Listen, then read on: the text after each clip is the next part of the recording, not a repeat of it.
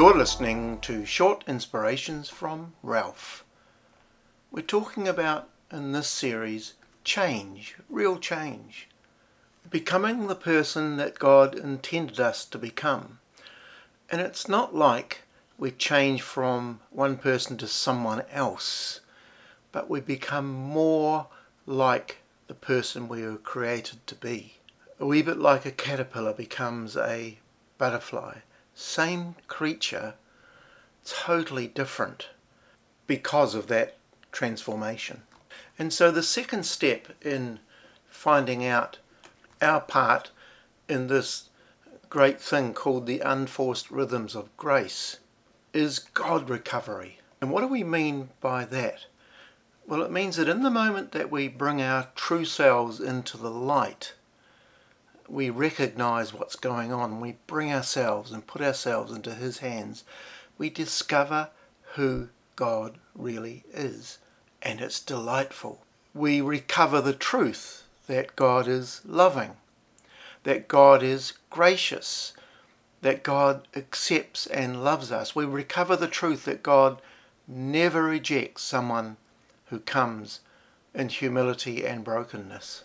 It's like God is saying to us, Welcome home, my son, my daughter, you are safe with me. Or, as David put it, a broken and contrite heart, you, God, will never despise. God will never frown upon or ignore or reject a person like that. I remember as a young man discovering this. My life was a pretty big mess at the time mainly condemnation rather than lifestyle. And my Christian upbringing only made me feel bad about how messy my life was, my inner world was.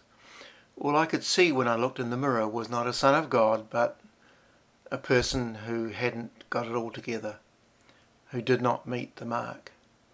Maybe some of you know that feeling when you look in the mirror of your soul. There was a moment when my life changed, was transformed after months of searching, of retrospection. Then this revelation came to me out of the pages of the Word of God. Towards me came the message of grace.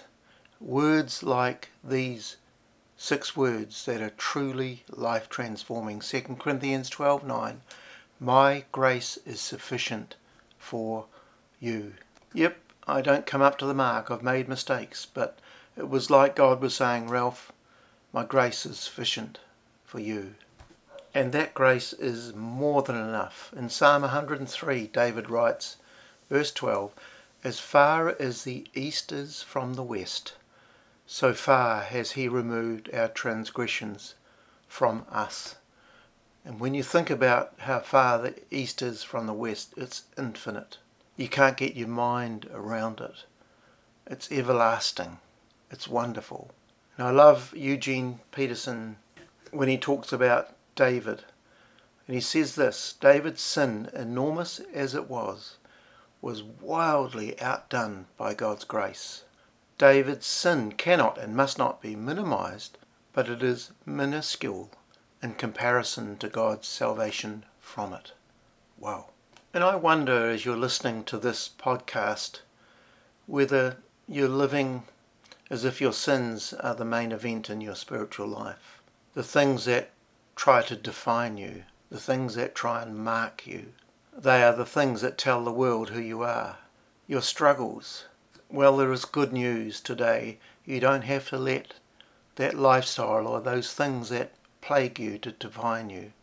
If you have recognized what's going on honestly in your life and brought them to God and then, secondly, had this revelation that grace is sufficient, His grace is sufficient for you, then there is amazing news for you. You are free. You are beloved. You are a son and daughter of the King, prince and princess. God bless you.